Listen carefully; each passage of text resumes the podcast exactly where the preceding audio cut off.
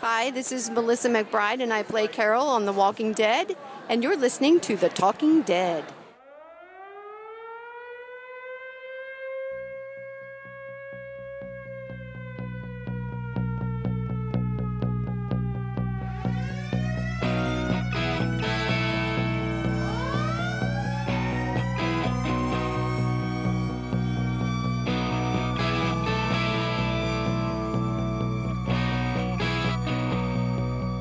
This is The Talking Dead, a podcast dedicated to the AMC TV show The Walking Dead.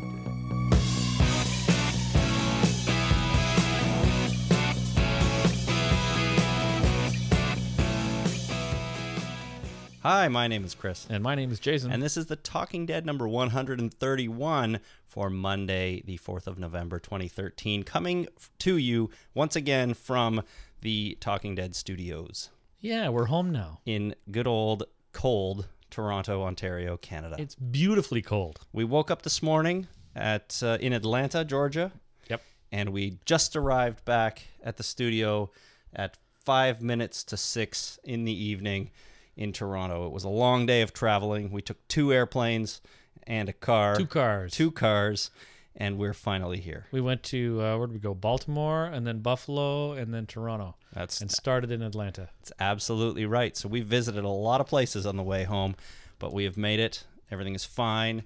The only hitch in the whole thing was a little bit of traffic coming into Toronto. Yeah. We arrived here right in the heart of rush hour. So Yeah. what what are you going to do? Well, it's good to be back. It is I do feel good to be back. We are going to do our regular podcast tonight, at least our regularly scheduled podcast. It may not be quite a regular podcast. We are very irregular. That's cuz we've been traveling for the weekend. That's Yeah. that's what happens when you go away from It home. happened. Yeah, I know. Um, so the first thing we want to do is just talk briefly about the last couple, or basically the last day of Walker Stalker Con, which was Sunday. yep. Today's Monday, right? It is. So we Yep. got we the last one we did was Saturday afternoonish. So we've got Saturday night, Sunday, Sunday night, and then the episode. Well, let's just uh, talk briefly about Saturday night, Saturday night. the party. That was the big zombie bash party. It was the zombie bash. First we saw Emily Kinney though. Oh, that's right. We saw her little concert, which was very nice. It was. She's she's quite pleasant uh, on stage. That was fun, yeah. It was it was good. A very um l- I don't want to say low key, but it was a very uh it wasn't a rock concert. it was, uh, it a was relaxed, it was friendly, it was intimate. It was uh, it was really nice. a sit down affair, not a stand up and mosh pit kind of affair. right. Yeah, it was very very little very little moshing from what I could see from where I was sitting. J- just a bit, but not very much. That's right. Uh, it was quite it was quite nice. After that, we did the party. Um, everybody was there. It was loud. It was dark. It was flashy. There was some food. There was drinks. There were uh, there was an ice sculpture that was pretty awesome. It was. Should we tell people what the ice sculpture was? Uh, well, it was. Uh, It's not a yeah, secret. No, it's not a secret anymore. It was a secret up until the event, but it was uh, uh, blocks of ice with skulls in it and made it look like the uh, the fish tanks with the zombie heads. yeah, zombie heads, not really skulls, but Or skullish. Well, they were there were skulls in there somewhere, but yeah, f- blocks of ice, um uh, a, gr- a grid of six of them with zombie heads in them, and then the idea was it just slowly melted over the course of the evening, revealing the zombie heads.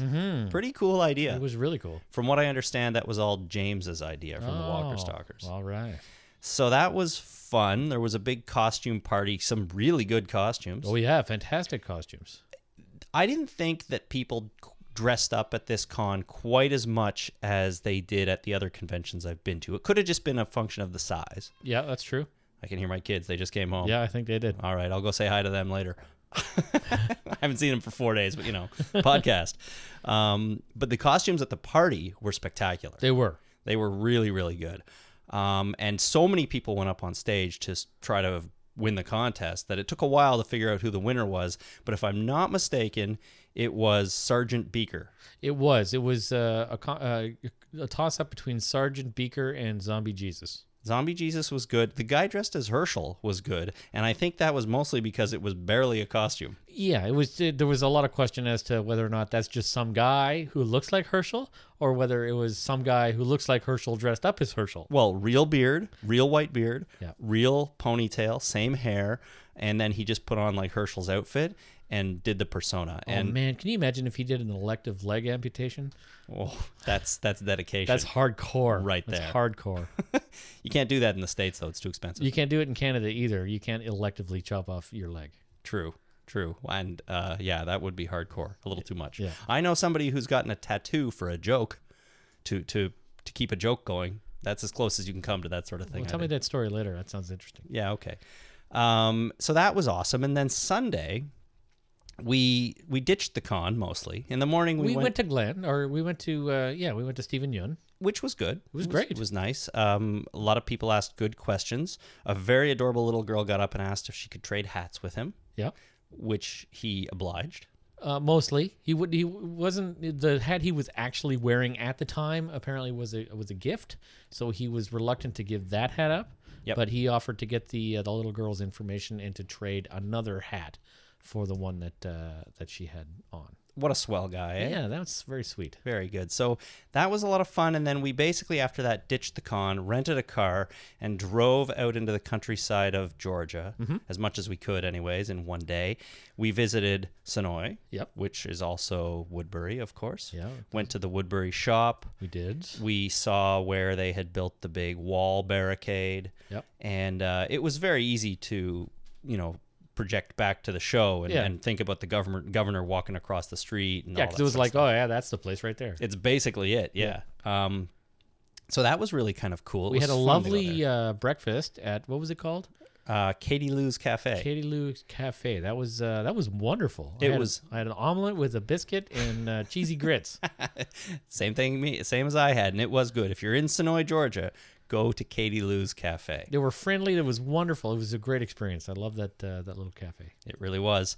After that, we left, drove around for a little while, and eventually ended up in Grantville, uh, Georgia, which is where the episode Clear was shot. So that was the Morgan episode. That was just as good as Sonoy. It was. It was great. in terms of location spotting.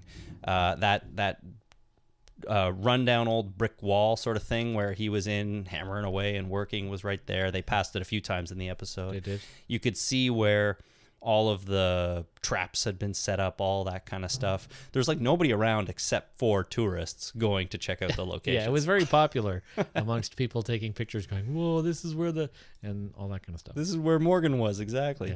So that was a lot of fun, and uh, that's pretty much all we did Walking Dead related that day because, eh, like I said, we only had basically the afternoon Right. to do it. We had to get back to um, Atlanta for some events that evening, most notably the new episode. Right. So we, was Mm-hmm. uh, odd. we uh, they screened the episode, and we were there uh, able to watch it with uh, a bunch of people, which was really nice. Yeah, we got into the big main ballroom there. They had it on big projection TVs, season four, episode four, and uh, the room was full of full of fans. So it was fun. It was the first time I've watched Walking Dead in a public setting like that with other fans. I think it might be the first time I've watched uh, a Walking Dead episode with uh, someone other than you or my wife.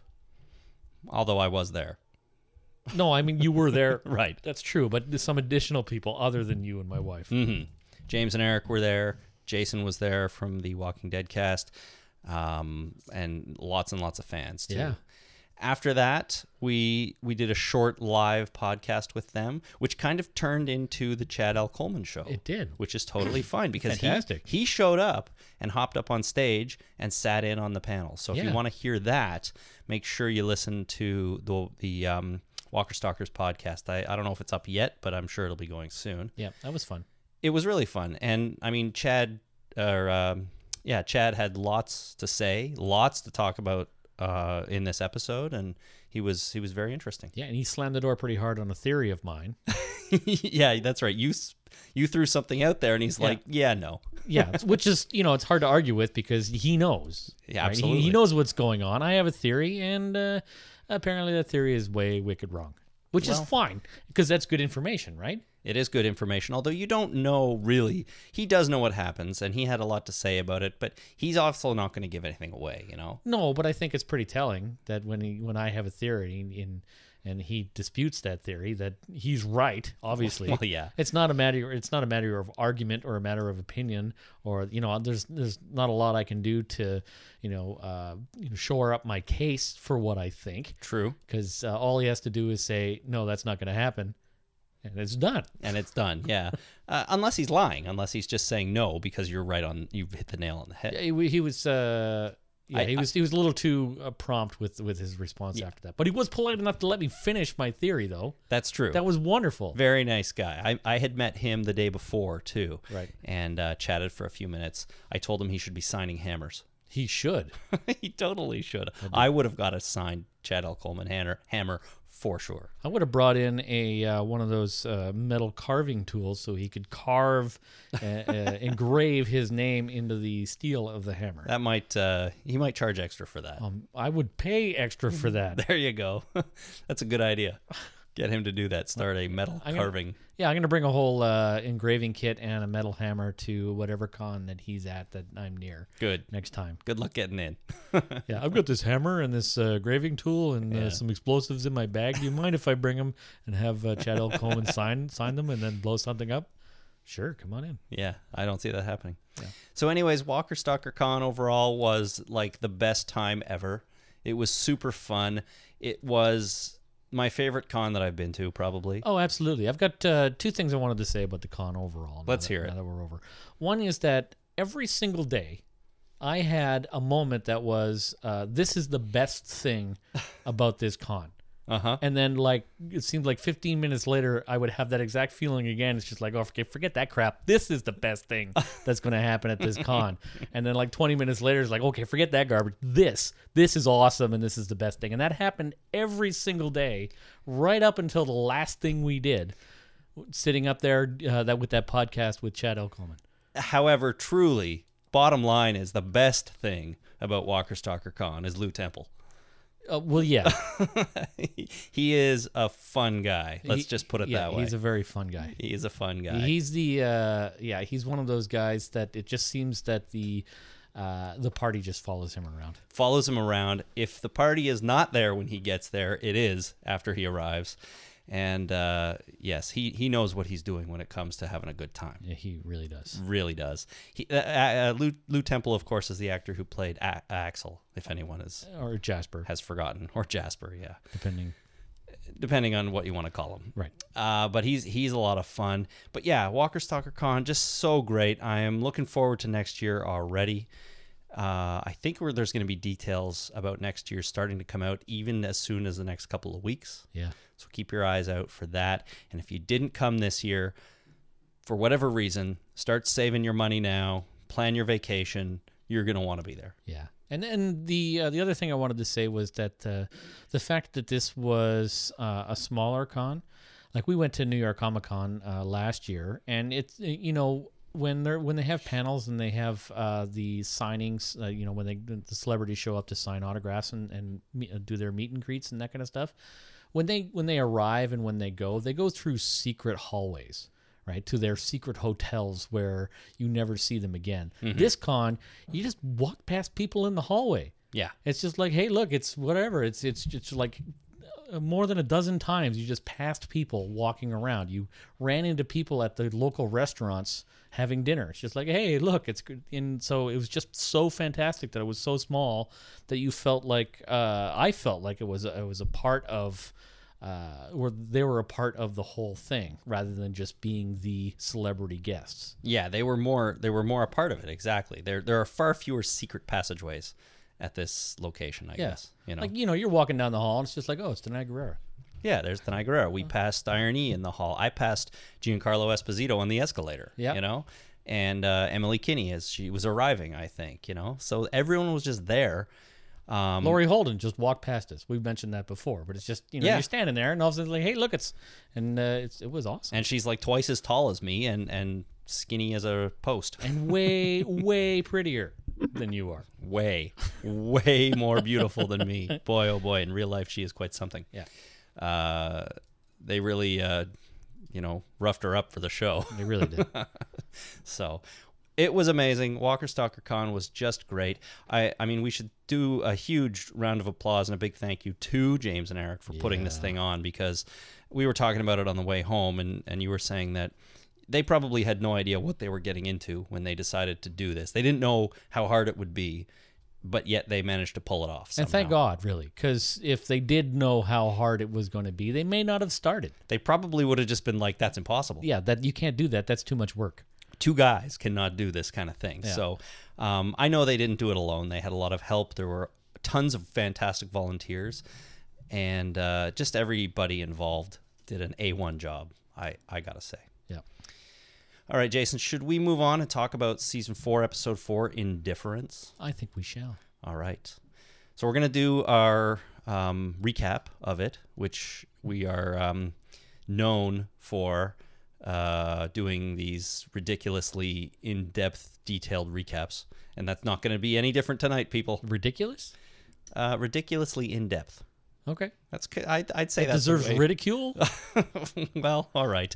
Um, maybe it does. It may. I don't know. Let's see. Let's see how it goes. I'm ridiculing you right now. Cold open. All right. Rick rebandaging his hand. I should do this like an actual script. Rick rebandaging his hand, looking longingly at the uh, floor in the distance. I don't know. Um, If only we could get a script. If we can get our hands on a script, maybe we could do a, a reading. yeah, that would be fun. But I don't see that happening. No, maybe not. Anyways, Rick's rebandaging his hand. We see Carol with her uh, knife, and Lizzie knocks on the window. So they're going to talk through the quarantine window. Yeah. and um, she says that Rick's prepping for a run. And what we see during the cold open now is kind of intercut uh, or cut with Carol and Lizzie's conversation as a voiceover. Right. Mm-hmm. Um, they uh, Carol tells her that they're going on the run because they lost all their food in cell block D, and Lizzie says nobody's died yet, but people are quite sick in in the quarantine. That's good to So know. that's good to know exactly. And uh, Lizzie starts talking about that. At least people get to come back if they die. They may not be people, but they're something. They're someone. She says. Right. So Lizzie has a very childlike attitude towards zombieism. People die, at least they come back. And Lizzie says she's strong. And while we're while we hear her talk, her and Carol talking about this stuff, we see Rick going to get more gas for the car, and he goes by Karen's room where I guess she was sick, and he imagines Carol there, stabbing her in the head and dragging her body out Yeah. which was an interesting scene, an interesting thing for this show to do, actually. It really was. We see Carol again with Lizzie. She tells Lizzie to uh, that when she's in danger, what she has to do is run until she's safe and there is no danger. Run as fast as she can, which is sort of interesting, I thought, because before Carol was telling the kids, you know, you got to fight, or at least saying maybe sometimes you'll have to fight. That's why she's teaching them how to use knives, right? But in this case, she says run away. Um, but she also does say don't be afraid to to kill. I guess when you need to Right. So uh, flight or f- or fight. fight or flight, one one or the other. Pick one and do it until you're safe. You have to be prepared to do either. Uh, Rick is packing the car. He unrolls a pack of knives and he does find one of the knives missing. Now, if I'm not mistaken, that is the knife Lizzie has because Carol gave it to her, correct? Uh, I would assume so. I don't know if that's absolutely correct, but that uh, that seems like a valid assertion. I think that's the implication of the scene, anyways, that that knife is the one. Absolutely. Yeah, that's the one that Lizzie has after Carol gave it to her. And I think Rick is just making a mental note that that knife is gone. And, you know, a knife was used in the uh, killing of Karen and David. Yep. Yep. So Lizzie calls Carol mom, but Carol doesn't like that so much. Nope. Says, don't call me mom. But she kind of finishes the conversation with, you know, what you have to do is um, fight and don't give up. And uh, one day we all change. And what she means is that, you know, someday you'll you'll come around and be okay with, you know, fighting and killing and doing what you got to do to stay alive. Yeah. We go to the opening credits, and when we come back, now I'm going to do this a little bit differently than usual, Jason. Okay. From here on in, we've got two very distinct storylines. Yes. We've got the group, Daryl and the gang, going for medicine, and what happens after last week's episode when they got stuck on the road. And we've got Rick and Carol going on their food slash medicine run somewhere else. Right. And they're distinct stories, and that's it. We don't see anything more at the prison this whole episode. So Maggie is not in this one. Glenn is not in this one. Herschel's not in this one. Everybody back at the prison basically are not in this episode. Yeah. So th- this would be considered a bottle episode then. Kind of, but we have we do have a lot of characters. We do have a lot of characters. We have a subset of the characters though. It's not all of the characters. We don't get everybody's story. in Right. this. We only get two specific stories. Exactly. Okay. So what I'm going to do is I'm going to treat each one separately. I'm going to first do Daryl and the gang, and then we'll do Carol and Rick Right. instead of jumping back and forth like the episode did. All right. So you want to go with uh, Daryl and the gang and Carol and the gang? Daryl and the gang, Carol and Rick. Carol and her, uh, whatever. um, so it's going to be a little different. We'll see how this goes. Okay. I don't know what's going to happen. Anyways, when we come back from credits, the opening credits, we are on the medicine run. Tyrese, he's washing his shirt in a river, washing the blood out of his shirt, which I guess it got soaked in when he was hammering all Oh the yeah, zombies. it would get all kinds of gore and stuff on there. Yeah, it's this is uh, this is. I was thinking about this uh, this scene where he was watching washing the shirt, and it was very kind of uh, a turning point, right? He was cleansing. It was cleansing. It was Yeah. a very kind of a, a religious, uh, you know, the uh, the baptismal scene. It wasn't him being uh, cl- uh, you know washed clean, but it was his shirt. It was. b- Um, yeah, I don't know if I see it that way because he himself doesn't really come out of it any uh, with any changed outlook. You you think with this No. sort of cleansing, you'd need to come out clean on the other side, and I don't think he's clean yet. No, it's not necessarily. I don't think it's necessarily like a baptismal where you you know the, your old self is washed away and you're a new self uh, from that point forward. I think it's the beginning of the uh, like it's just being able- getting over the hump, like over the hill of the the difficult uh, kind of thing. And after this, it's starting to heal. Maybe, although Bob says it's time to go. There's going to be a town up the street a bit, and you know Tyrese says, "What's the point?" Basically, because they lost the whole night, so everybody at the prison's probably dead already, including Sasha. So he's still pretty negative. I don't know if he's. It, it may be the first step, um, but yeah, he's he's got a long way to go. Yeah, you're probably right. As they're walking along, Daryl finds. Now, I thought he said Jasmine, but uh, I got to go back and check that because he picked up a rock, which is, I think he, it's a mineral that starts with J. I can't remember now what it was, but he picks it up and he says that Mrs. Richards asked him for it. And Michonne questions him and says, You know everybody back there? it's Jasper. Jasper is a mineral. Yeah. So I think he actually did. Oh, is it Jasper? It's Jasper. So I think he actually did say Jasper. All right, so we finally have Jasper in the show. We do, and it's in the form of a rock. It's that an Daryl picks inanimate up. object, but that's okay. I, I'll take it. Yeah, there you go. You were right. Yeah. I thought he said jasmine for some reason, but I didn't think that was correct because it jasmine's a plant, right? Jasmine is a plant. Yeah. I also knew a lady named Jasmine at one point. Sure. Well, it's a plant, and I guess he picked up Jasper. So he said Mrs. Richards needs it, and Michonne questioned him about knowing everyone there, and he said, "Yeah, that's what happens when you stick around for more than five minutes. You get to know people." Yeah, he's being a bit of a dick here. That was that was a dick thing to say. It kind of was, but Michonne took it okay. The look on her face was like, "Maybe he's right." No, the look on her face was you're being a dick. No, I think she looked disappointed, a little bit in her, maybe disappointed that yes, he was being a dick, but disappointed in herself in that she hasn't paid attention enough to the people that are around her and helping her survive. Right. That's the feeling I got, anyways. They continue. They come to a gas station. Did you notice what said on the price sign? I did not. Oh, really? It's the first thing I saw when the camera was panning down. So, gas station sign, Yep. and it was upside down. The Yes. price was, yeah, the, the, uh, I didn't I noticed the numbers were upside down, but I don't know what it did it spell something. it was an upside down four. Yeah. What was- what's that look like? H And then a backwards three, E and then two upside down sevens. L L the, it said hell. H E double hockey sticks. Exactly. I noticed the upside down numbers, I didn't put it all together. Yeah, no, it spelled the word hell. I, I picked up on it immediately for some reason, and I thought that was kind of kind of clever.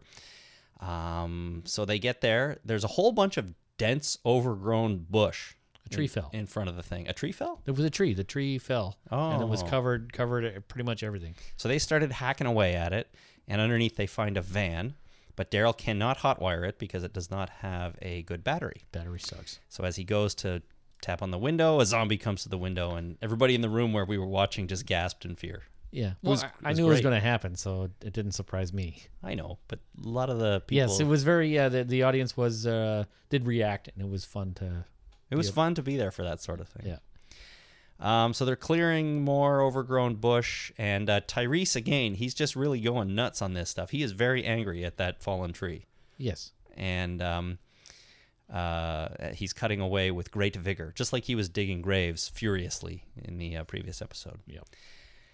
And behind the the bush or the tree, there's a door that's kind of wired shut, and there are zombies behind it. So Yes. the more they cut away, the more the zombies are going to get through, and suddenly, of course, they do. that's because uh, Tyrese's uh, machete had that little hook thing on the end, the Gerber knife that has the hook thing on the end. He got that caught in the wires that were holding the door shut. And in order to get it out, he had to yank on it with his mighty strength and pulled the wires out and therefore released the door. Right. So zombies sort of pushed through and started coming out through the bush, which I thought was an awesome sort of scene. Like none of them like first an arm reaches out and grabs Daryl and then you know, like a head comes out and Yeah. I thought this was pretty clever. It was fun, yeah. like zombies busting out from the unknown kind of, you know. And uh, so the the other three, Bob and Michonne and and uh, Daryl managed to you know kill or get get away from the zombies but tyrese he just won't really let go of the zombie he's trying to pull it through Yeah. trying to pull it out basically Yeah. and eventually he does he ends up with it on top of him and uh, daryl pulls it off and bob shoots it in the head mm-hmm. and then finally michonne questions what the hell was, were you doing just let go next time you would have been fine Yeah. so they enter the gas station. It's dark, and Daryl and Bob find a battery, which is good. They're looking for a battery for the car. Michonne and Ty are outside still cutting the overgrown tree, and Michonne says that Ty should have let him go, and she doesn't want to see him die. Yeah, what's wrong with you? Why didn't you let him go? We had a perfectly good solution here. Everything would be fine. Um, and I liked her quote. She said, Anger makes you stupid, and stupid gets you killed. Yep. It was a good one. Put that on a shirt. That's that is a pretty good That's shirt. got to go on a shirt. Somebody do that. And but Ty counters with um, with her missions to go get the governor, and uh, she says, "Aren't he says Aren't you angry about that?" And she's not anymore. She just basically wants to kill him.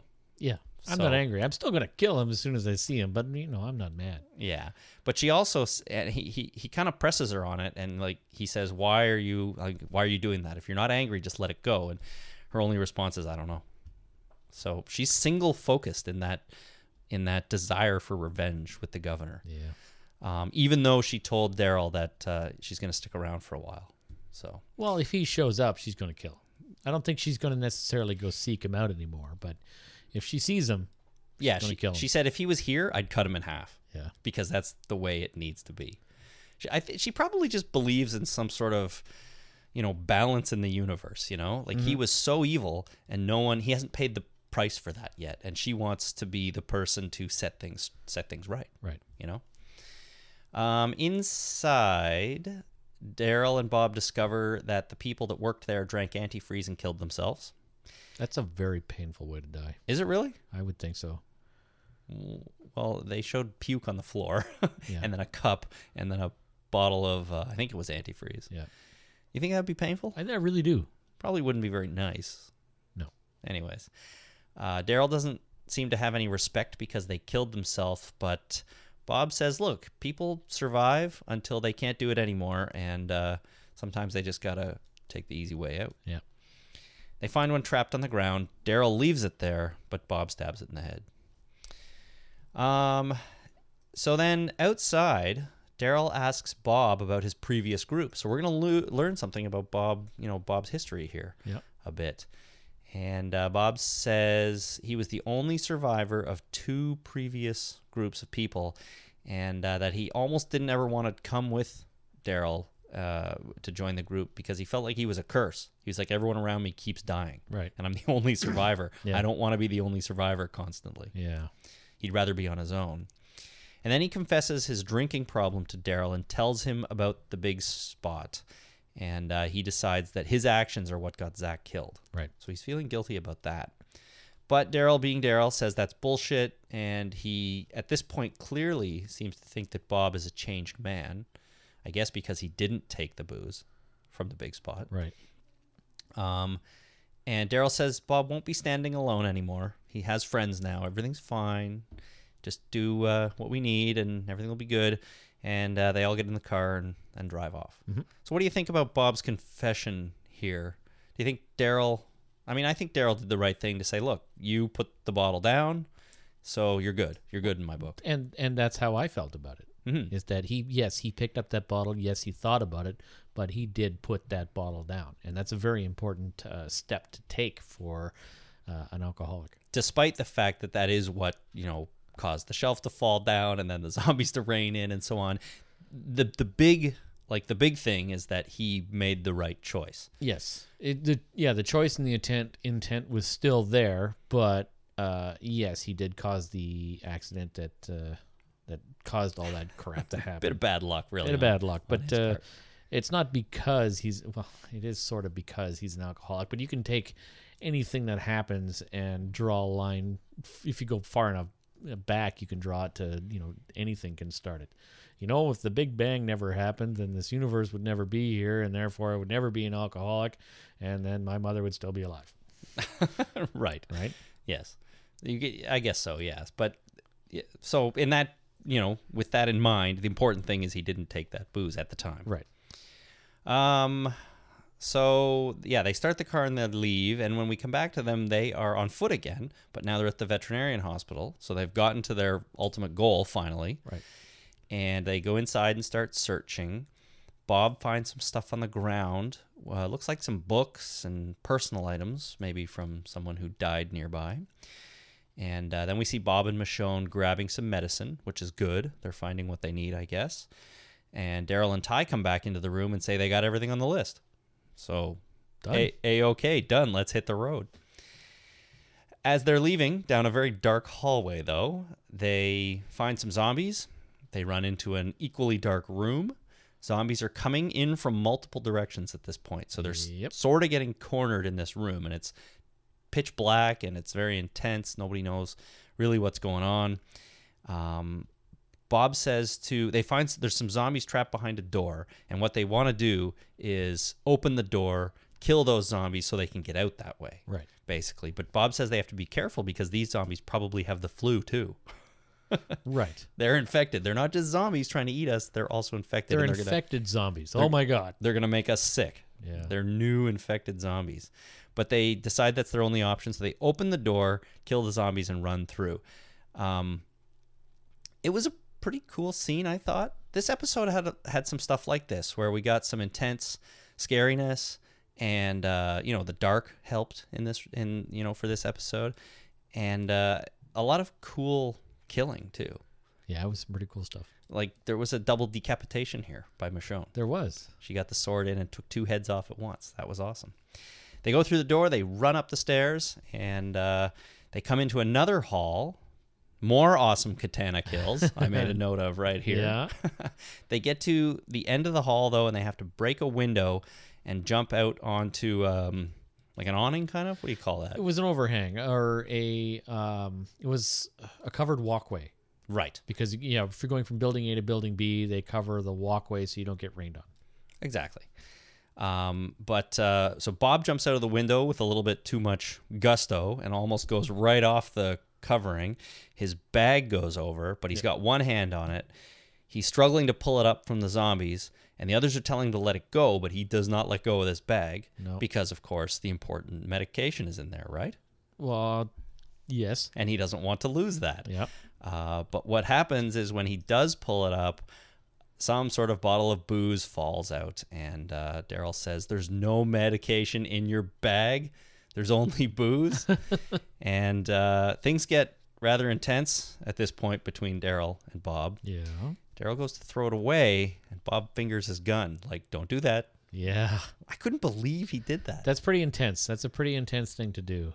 I mean, Like for a bottle of booze, you're gonna make a, a, a threat like that. especially after putting the other bottle away and then confessing to Daryl that, you know, this kid died because of what I did and I I used to have this problem but I'm working on it, Yeah. you know. Now all of a sudden, well, he's decided to relapse, I guess, and he was willing to draw his gun on someone who was about to throw that away. Yeah.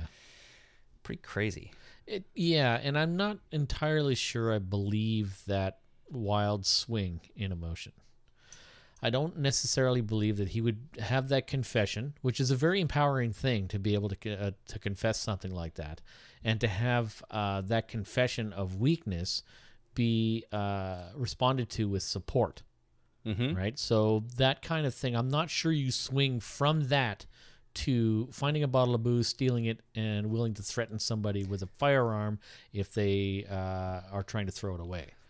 Yeah. The same person that give, gave you the support. Yeah, I was gonna say though, like maybe his confession was totally not honest. Like maybe he. Well, that's what happened, though. I mean, but even when he was doing it, like maybe he was just trying to hide the fact he was confessing, saying, "I'm working on this," so everyone would not focus on it, right? I know they didn't know about it at the time, but if he just started bringing booze and chugging it back and all this kind of thing, Yeah. Uh, they'd be like, "You have a problem. We got to do something about this." I, I don't. I don't. First of all, I don't think that it was fake, or uh, in ingen- or disingenuous in any way.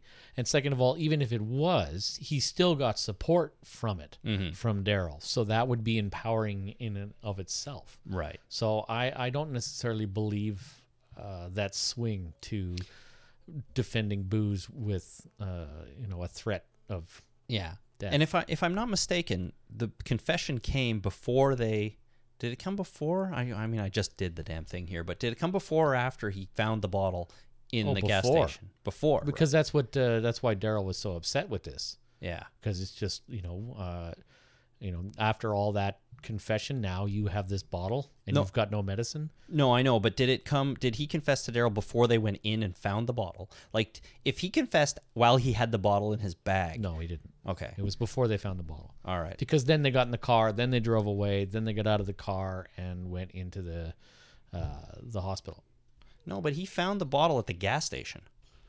I think no no yeah. Didn't he? no I think the bottle was with those things on the floor he saw, the books and stuff like that. That was at the gas station, wasn't it? no i think that was at the uh, at the clinic Uh, you think we could know since we just went through it here.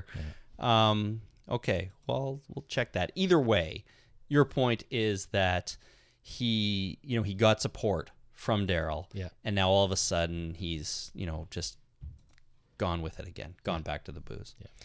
Um, so in the same day you know three days later sure Sure, yeah, like in the same like 2 hours later it might have been, you know, Yeah. not even. So Daryl basically confronts him about it and uh, right there right, right then and there and um, I thought he was going to throw him off. I thought he was going to push him off that thing to the zombies below for a second. really Well, it Daryl was pissed. I thought the bottle was going to go flying, but I don't think that. Uh, honestly, what I thought was going to happen was that uh, he would jer- drop the bag. Stuckey would drop the bag, and then the bottle would come flying out, and they would see it, and he'd be like, "Eh." It's gone anyway. yeah. yeah. Well, no, I when Daryl got his forehead right up against Bob's forehead, basically, and I, he was pushing him back, and I thought he was going to push him Yeah. off that awning or that covering. That never occurred to me. That thought never occurred to me. Um, but Ty says, you know, let it go. The man's made his choice. He's made his choice. There's nothing you can do about it. Yep. Bob is a broken individual. And but Daryl says he will beat his ass. I think he says he'll beat his ass if he ever takes one sip. Um, because he lets him keep the booze, doesn't he? Yeah, he keep lets him keep. No, he if he keeps if. Uh, uh, I don't remember exactly what happened because uh, yes, it had to do with if you take one sip while trying to and somebody dies, kind of thing. Yeah, he said giving people the medicine. If you take one sip, I'll beat your ass. Yeah. So uh, Daryl's the man. They um, are talking. They get down off of there, I guess, and get away from that crowd of zombies, which we don't see. Right. And uh, they're talking about what way to go, and they decide to take Highway 100, a seven-hour trip back to the prison. Yeah. Man, they are far out. And uh, Michonne at this point tells Daryl that the governor's trail went cold and that she doesn't need to go out anymore. Right. So she's sticking around. They get in the car and they drive back to the prison silently. So that's the one story. That's one. Here we are. We've only been going for half an hour, so it's fine. We're good. These recaps are usually at least an hour, anyways. That's the one story the food run, Rick and Carol. So let's start with them at the beginning of the episode. They're in their Hyundai, having just left the prison. Carol accuses Rick of not trusting her. That's why she had to come on this run because she feels that uh, he doesn't want to let her out of his sight. Right. Fair enough, to be honest Yeah. and uh, she tries to justify the murder of Karen and David because they were suffering. Carol says somebody had to try something rather than just let them lie there and die. Yeah. They arrive at a group of houses, some sort of subdevelopment, I guess, and they find another car that's recently been parked there, they deduce, and it says, Pardon our dust on the side. Kind of kind of funny. But they said the front windscreen has been wiped clean recently. wiped clean, so it's only been there a day or two, probably. yep. Uh, yeah, re- people have recently abandoned that car. They enter a house very carefully. They start searching a main floor bathroom for medicine. Now, the one thing I thought here is Rick opens the door to a bathroom, goes in. It's dark. He, do you know what I had my problem with this scene was? Didn't check the shower. He did not check the closed shower right behind him Yeah. you, you could see the reflection in the mirror of the shower curtain closed across a bathtub, I guess. He didn't check. Nope. I'm like, man, it's at least pull it back and check what's in there. Yeah. He's obviously lost his edge. Clearly. Lucky there was nothing in there. Yeah. Um, he's searching for medicine. A zombie, they hear a zombie. It's coming down the stairs and uh, it falls down the stairs, I guess. And Rick pulls Carol out of the way, Yep. which I thought was cool. And then they stab it in the head and kill it. No real threat. It was just coming down the stairs. And uh, suddenly, two people, two living people, come out of a door at the top of the stairs Yeah. They found somebody. and they offer them fruit. They say, There's catch. yeah. Or don't. Or don't. The, he throws a peach down and it just Yeah. bounces off the floor. That's cool. Uh, we cut to Carol bandaging the guy up. Apparently, he has a dislocated shoulder. So it's a guy and a girl.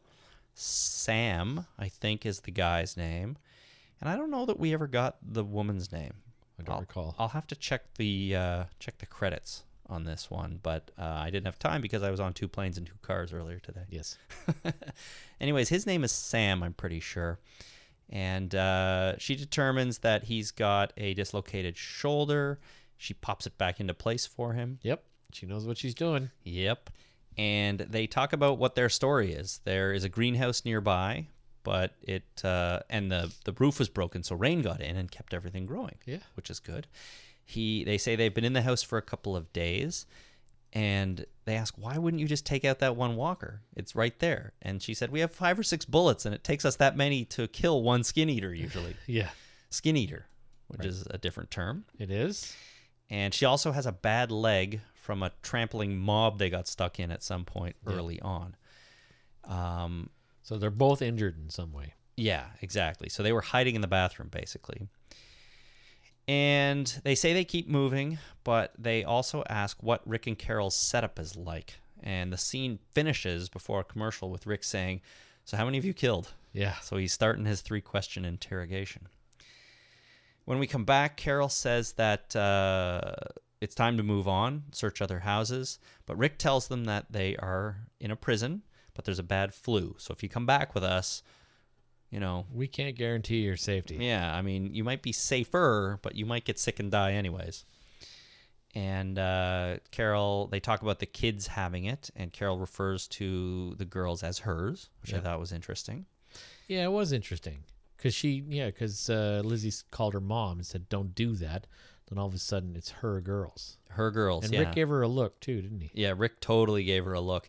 Um, we got to talk about Rick and Carol a little bit when when we're through this, because there's some interesting dynamics going on here between the two of them. Yeah, Um, Carol suggests that these two people, Sam and his girlfriend, help search um, uh, search the rest of the houses, but Rick is not so on board with this. He wants them to just wait here. We'll come back and get you. right.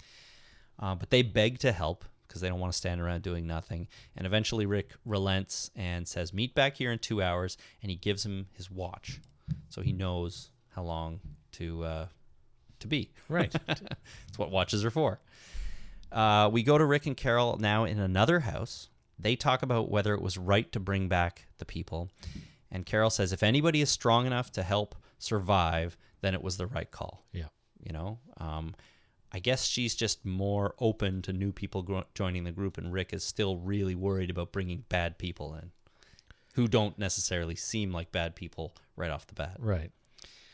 Uh, she confronts him about, you know, the killing of Karen and David again. I guess she doesn't confront him, but she says, uh, she says, "You haven't said anything about this. Don't we need to talk about this some more?" Yeah.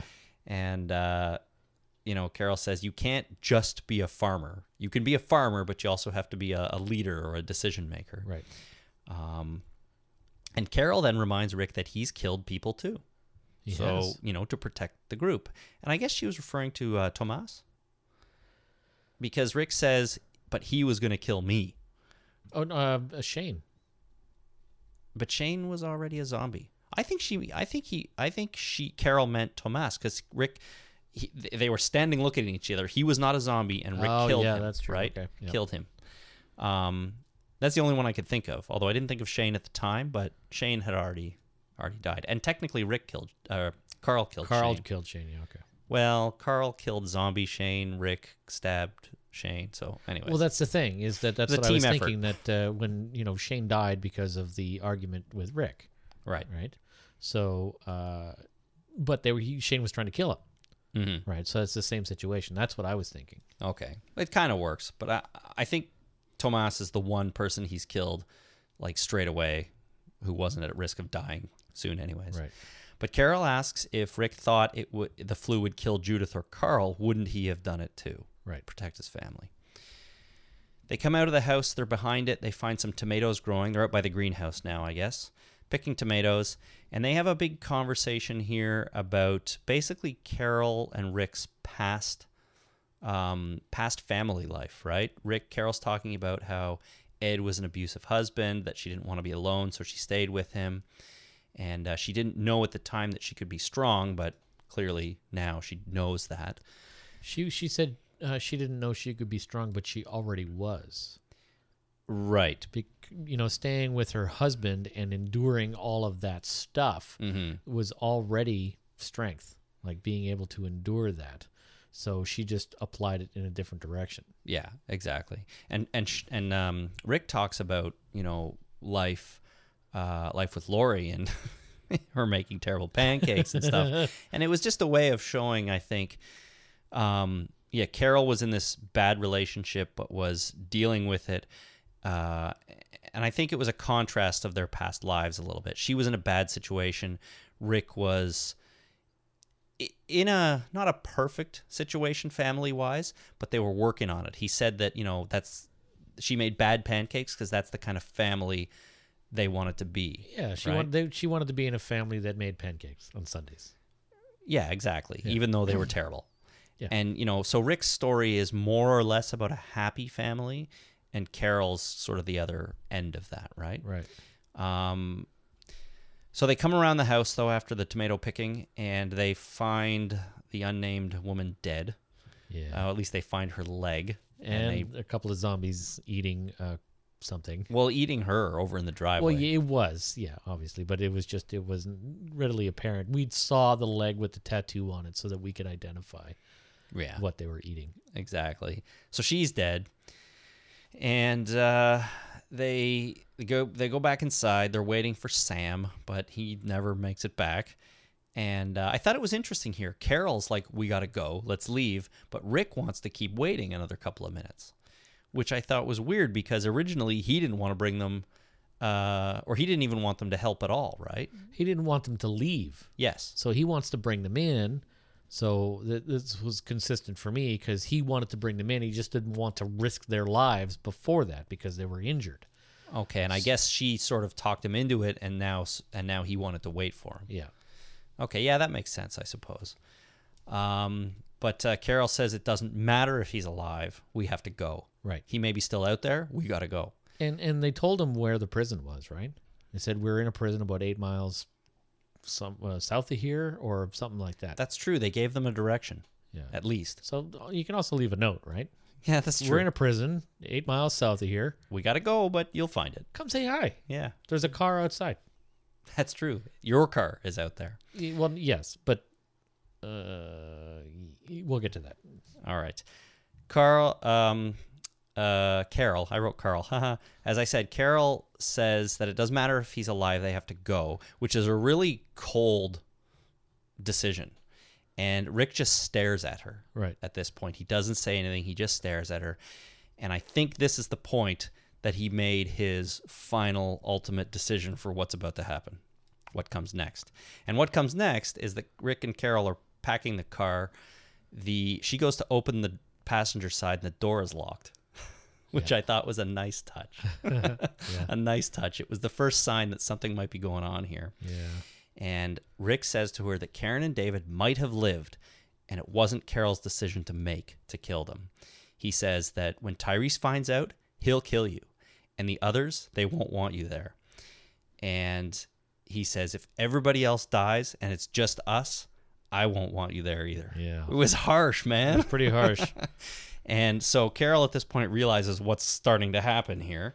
And that is, of course, that Rick is telling her she's not coming back to the prison with him. yep. He banishes her. Can you believe that? Yep. My God. And uh, she kind of continues to defend herself a little bit. She says things like, at least I did something. I stepped up. You know, I tried. And uh, Carol wants, she says she wants Lizzie and Mika, but Rick says, nope, we'll keep them safe. You're on your own. And uh, he says that she's strong and you'll survive out there when she finds others and starts over. It's intense. Yep. So he gives her some gas and I guess some basic supplies and tells her to get in the car, get in the other car, and drive away. Before she does, she pulls out a watch that she got from Ed, of all people, and she gives it to Rick and says, I should have given this away a long time ago. Yeah. Now, was she giving it to Rick or does she want Rick to give it to Lizzie? No, she was giving it to Rick because he gave up his watch and she and he needs a watch. Well, I I did think of that, but I think I thought maybe at first she's like, "Give this to the girls for me because I'm never going to see them again." No, I thought it was a replacement for the watch that he uh, he gave Sam. Okay. Um, she gets in the car and drives away. Yep. Just drives off into the sunset. Um, the episode ends with Rick driving back alone. Uh, checks his rearview mirror a few times, and we cut to black. So, what did you think of this episode? I liked it. Me too. I thought it was very intense, and watching it with a uh, a group of people was excellent because everybody was yelling, "No, no, you can't do that to Carol." It was pretty awesome. The crowd was the crowd was clearly shocked and surprised Yep. at this ending, and I was too.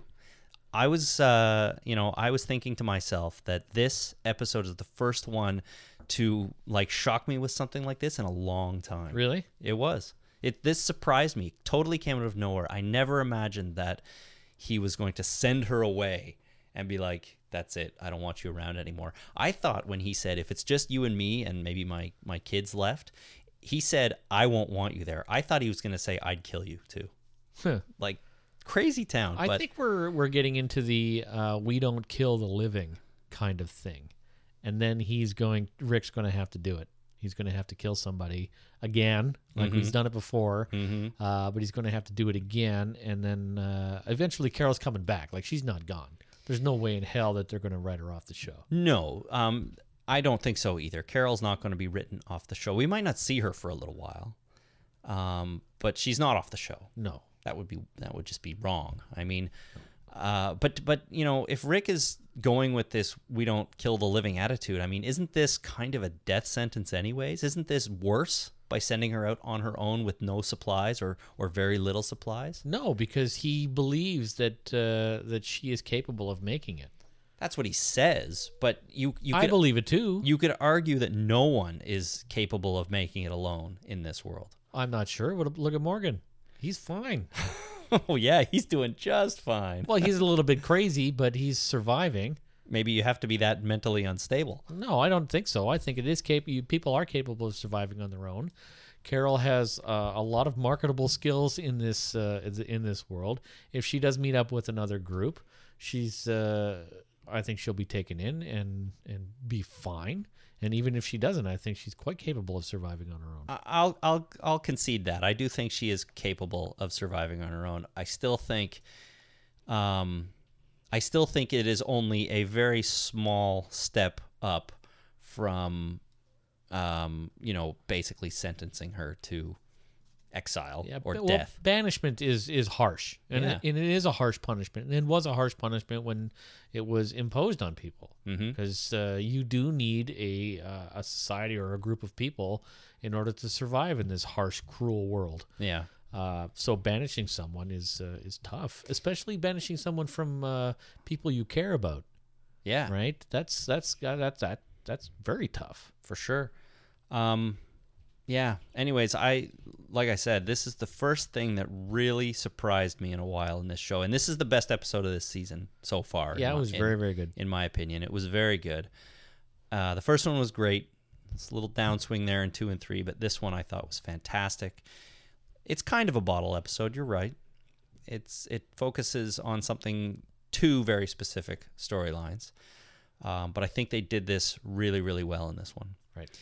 Um, now, regardless of what we think about uh, what Rick did, do you think he made the right decision to send her away on her own? No, No. no. You so better for her to face the music at the prison? Uh, I think the best thing would be to not tell Tyrese what happened. Really? Just go on like nothing happened, like nothing was wrong Yeah. or that it's an unknown. But see Rick puts himself in harm's way then because Tyrese was so adamant that he find who did this. That's true. Tyrese is going to be pissed one way or the other. So was Rick saving a life by doing this? I don't know. Uh, I don't know. I think he's just, uh, I think he's making unilateral decisions based on his own moral code, which uh, is a struggle, but isn't necessarily uh, the correct.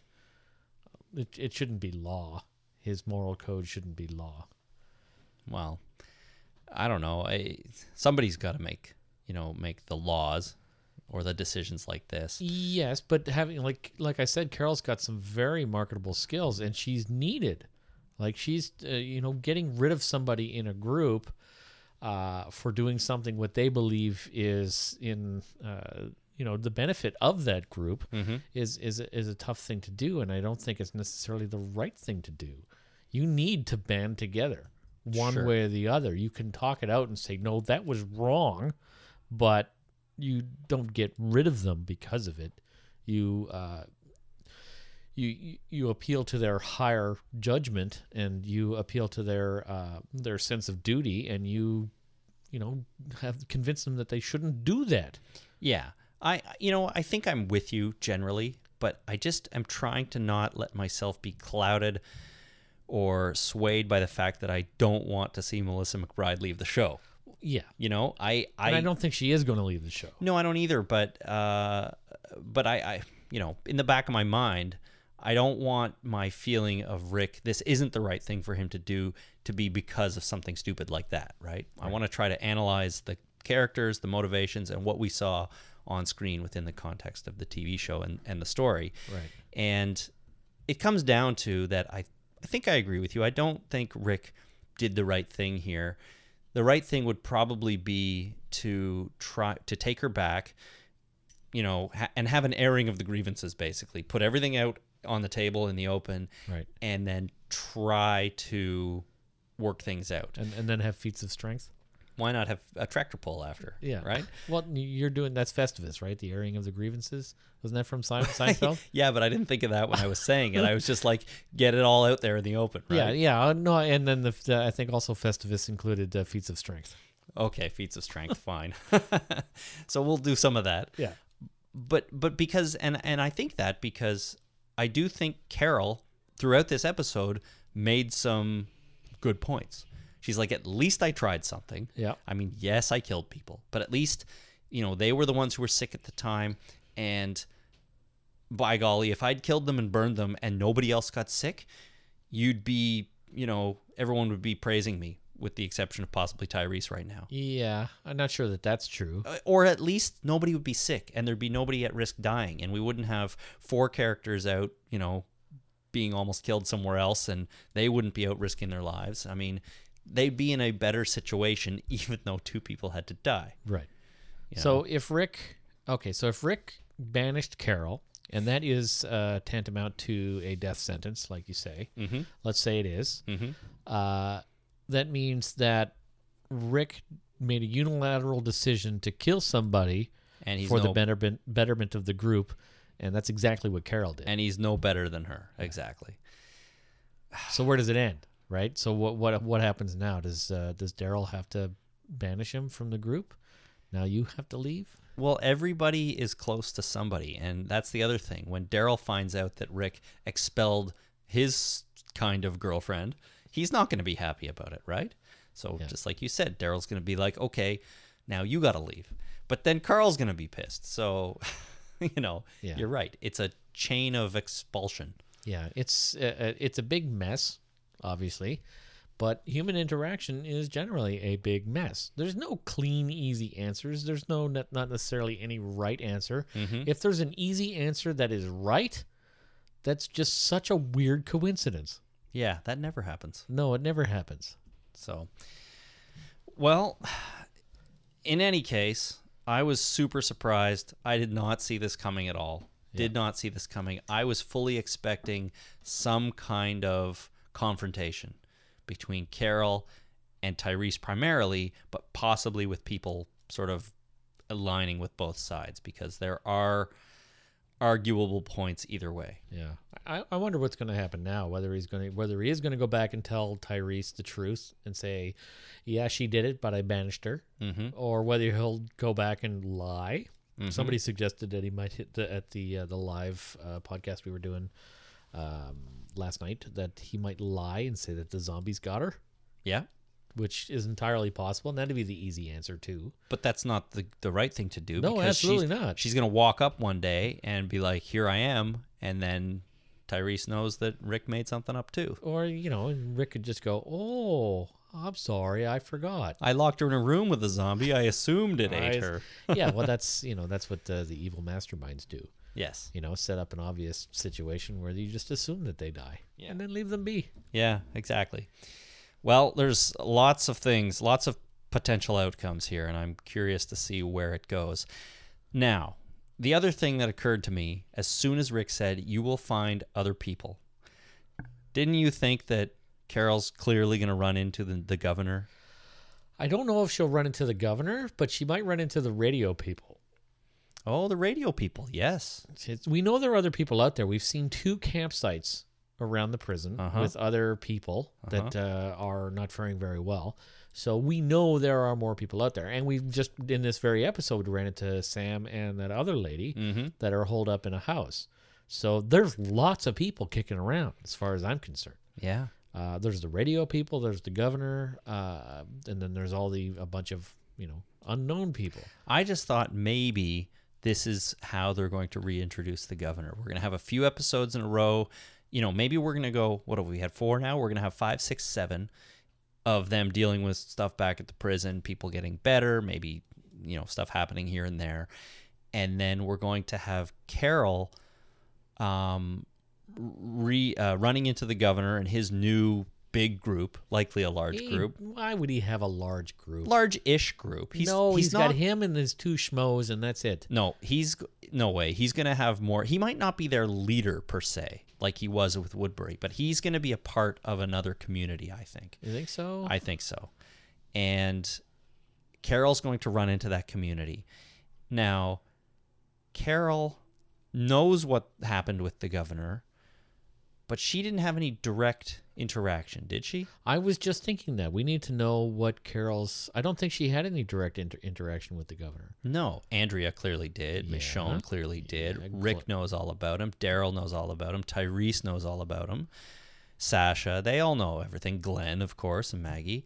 I don't think Carol, Carol never really did. She other was than uh, Axel getting shot right in front of, right beside her, and then him, uh, her using Axel as a shield. Yeah, which we talked to Lou Temple. we talked to about. Lou Temple about that. That was awesome. that was cool. That was a bit of a saving grace for his death. He said, "At least I was useful after death." That's right. um, but but yeah, Carol didn't have that direct communi- direct confrontation with the governor, right? Ex- like she was there when the governor came and attacked and so on and so on, and she fought him off a little bit. Yeah. But she was doing that because there was a more general threat to her well-being and the other people she was with were like you got to help us out this guy's not so nice Yeah. so she's going to go see the governor and be like, okay, I remember he's not cool, but I can't go back there and I need to go here. Maybe she's going to switch sides. Yeah, I I don't believe that that's going to happen f- for a couple of reasons. One, I don't think the governor's going to be in charge of any large group. I think he's going to be a homeless man with like a big beard and scruffy hair, and he's going to smell real bad, and he's going to be living off of uh, you know cat food and squirrels. Hmm, Mm. And I don't think he's going to if if the, if his two schmoes are hanging out with him, I think that uh, they're going to just be you know keeping uh, taking pity on him and feeding him out of some sense of weird loyalty for this uh, crazy broken man. Okay. First of all. Uh, second of all, I don't think Carol's going to run into the governor. I think Carol's going to end up with the radio people. So it'll be all new. Yeah. It'll be a new crew of people. What if the radio people are the community that the governor's with? But like I said, he's just not their leader. He's just another guy. Well, he could be. He could be the village idiot. Like I, very, I just think he's. I think he's going to be a broken little man that uh, that is going to have a really long beard and uh, just in the in the interim time between the last season and this season, he's just going to be uh, essentially a babbling idiot that the only reason he's survived is on out of the pity of others. Right. So yes, he might be a part of that radio people group, but he's not going to be anywhere near the leader. I don't think think he's even going to be uh, able to communicate. I think he's just going to be this babbling, drooling uh, mess in the corner that they feed scraps to. Yeah, I don't know. He's got to be a big part of the show, though. And so oh, I think that to, once the cameras are on him, like this is the same problem I had before, is that this group was doing fine until us and the camera crew showed up, right? I think the same thing's going to happen with the governor. He's going to be that mess for the last eight months or whatever, and as soon as the cameras show up, that's where he's going to have a turning point, and he's going to shave his beard, and he's going to get cleaned up, and he's going to take control, and he's going to get control of this group. But when we find him, he's going to be a mess. All right, I, I I see what you're saying. He's been working up to. Uh, he's he'll be he'll have he'll be he's a mess, but he's been working up to getting it together. Yeah. Or maybe he's working undercover, right, with this new group. He's just pl- laying low, keeping it easy, and Maybe you know, I doubt it. And with that, that's what I think's going to happen. all right, because he's gonna he's gonna have to be some sort of you know big threat later on. You would think, anyways, unless they take it in a whole different route. But I don't know. I think he's going to be so distraught over the death of Andrea, his one true love, that uh, And his daughter. yeah, and his daughter, and uh, that he's just going to be a complete disaster. Okay. Yet get And it- Milton, oh my God, he lost Milton too. Yeah, that's right. Poor Melton. He's such a broken man now. 'cause But he he'll get lost it- All his best friends that he loved so much. He'll get it together. Yeah. Um. All right. So, yeah, this was a this was a great great episode. Was. I think they did amazing stuff with uh with the Rick and Carol stuff. I think um, I said on our podcaster panel that I'm one of the things I'm most looking forward to is the story they're going to tell with Bob, and I think they're they're starting it already. You know.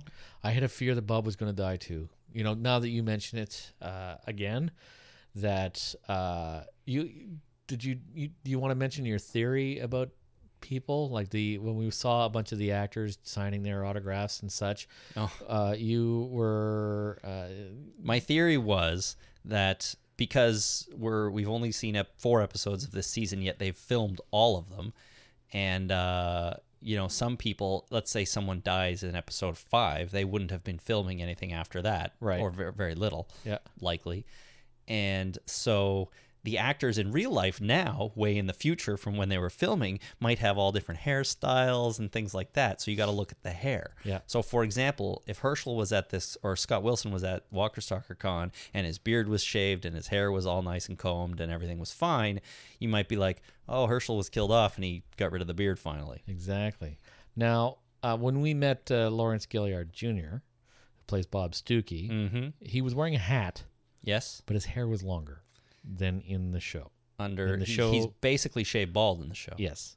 So he had maybe a quarter inch to uh, a half inch of hair. If Bob, if Lauren, if uh, what did Chad call him? LG. If LG hasn't shot anything in six weeks, he'd have a quarter inch of hair growth Yeah, so that's why I thought maybe he's gonna die. and a hat on. yeah, So, and a hat on, which to hide that fact. yes, exactly. So this is this is my fear as well. So I think uh, when I was watching the episode, I was thinking, oh, they're not going to kill him off right now, but because they brought up the alcoholism thing, Mm-hmm. and I had a fear that that alcoholism thing was just that was it. It was just going to be played out. They're going to kill Bob Stuckey, and that'll be the end of it. Yeah. And I would rage against the TV, and I would bang my fists and.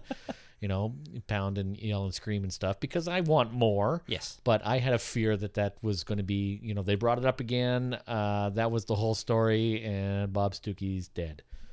But uh, luckily, he's he lives for another episode. Yeah, but he could die at any time. But I still have a fear, yeah, because his Right. hair was longer. But everybody else looked exactly the same. That was living. I mean, we met a lot of uh, the actors that have died. And other that's fine. other than deny, but on the show she wears a big wig. So yeah, yeah, that's fine. And we know Uh, that, Yes, exactly. So that that you can't use the theory on her. right? Well, she's not going to die anyway. She's too way too popular. Yeah, In exactly. the comic, in the TV show, she's uh, she's solid. Redis has the same hair. Melissa McBride has the same hair, more or less. Although it's a little longer in real life than it is on the show, but that's because that was shot eight weeks ago or whatever it is. Right. Probably more than that. And um, I think everyone else we saw pretty much had consistent hairstyles. Yeah. and you also mentioned that uh, maybe they're contractually obligated to maintain their hairstyle until the TV show where they die, the episode that they die in airs. It could be. Could And, be. and that, that that's a valid point, and I think that, that uh, that's probably pretty smart. And if they don't do that, uh, AMC, you should get that in their contracts because that's a smart idea. yeah. Hairstyle contract. Yeah. um, okay. Well, what else? Is there anything else about this episode? I think it was fantastic. It was good. as as I Very good. said, I'm really looking forward to see where we go from here. I wonder if we're going to see Carol for a while, or if we're going to pick up right where we left off, and we're going to see her out by herself foraging for food and trying to survive on her own. We get, uh, you know, Carol's not a secondary character, right? You- Right? We get stories that are just her. We Like, could, we, we, we, we get uh, not stories, but we get scenes where it's just her. She's Yes. not a, a tag on character where uh, uh, everything is done in the context of somebody else, that's right. right? So uh, l- uh, hopefully, you know, we'll actually get her story. I think we'll get her story as the uh, the episodes progress. Yeah, Like we're not just going. to She's not just going to disappear for the next three or four episodes and then show up again. and- we might we might take one off with her while they deal with other stuff, but I, yeah. th- Hmm. I think if we take one off, it'll be a bottle episode. Like it's not just going to be just her. Like, Right. We didn't get any Glenn, Maggie, or Herschel in this one at all. Uh, I think that if we get another bottle episode that doesn't have a number of people, I think Carol might, you know, not show up there as well. Right. Okay. Well, excellent. Uh, we're not going to do holy crap today. Sorry, everybody. Uh, we need to get some sleep. Yeah, and it's just a matter of timing to compile that kind of stuff. We didn't Yeah, have it. with all we the tra- literally walked in the door, came downstairs, unpacked all the stuff that we had uh, brought to the uh, to, to Walker Stalker Con, set up the microphone, sat down, and said, "Hi, my name is Chris, and my name is Jason." Exactly. And so we haven't really had time to compile it. So we're going to do our Wednesday podcast with feedback. We will do Holy Crap then and feedback. So it'll be a bigger show for everybody. Um, but right now, this is all we got. Yeah, Sorry. Uh, so in the meantime, though, uh, let's wrap it up here. If you want to give us a call, it's 1 483 9662, toll free call. I've been way, way more active on Twitter lately. I don't know what it is, but it's been it was fun tweeting all uh, all weekend at the convention. That's at Talking Dead on there. Using up my data roaming. Oh my god facebook.com slash the talking dead uh, where lots of stuff is going on there too and of course send email to talking dead podcast at gmail.com so those are all the ways to contact us cool, cool. so wednesday coming up holy crap did you see that listener feedback get those into us and uh, we'll get it on the show if we can just means i gotta compile as much of it i as much of it as i can tomorrow and then you know during the day on wednesday if i can so get those in and uh, until then, for The Talking Dead, my name is Chris. My name is Jason. Thanks for listening and for coming to Walker Stalker Con. Yeah, thanks. It was great meeting a lot of people. It was so much fun. It was awesome. We did meet a bunch of listeners. we did. uh, and and other podcasters and everybody. It was just really really cool. So thanks to all you people for going. Thanks to everyone for listening. I hope you enjoyed our our updates while we were there. And uh, this podcast should have ended a minute ago. Uh, yeah. Bye.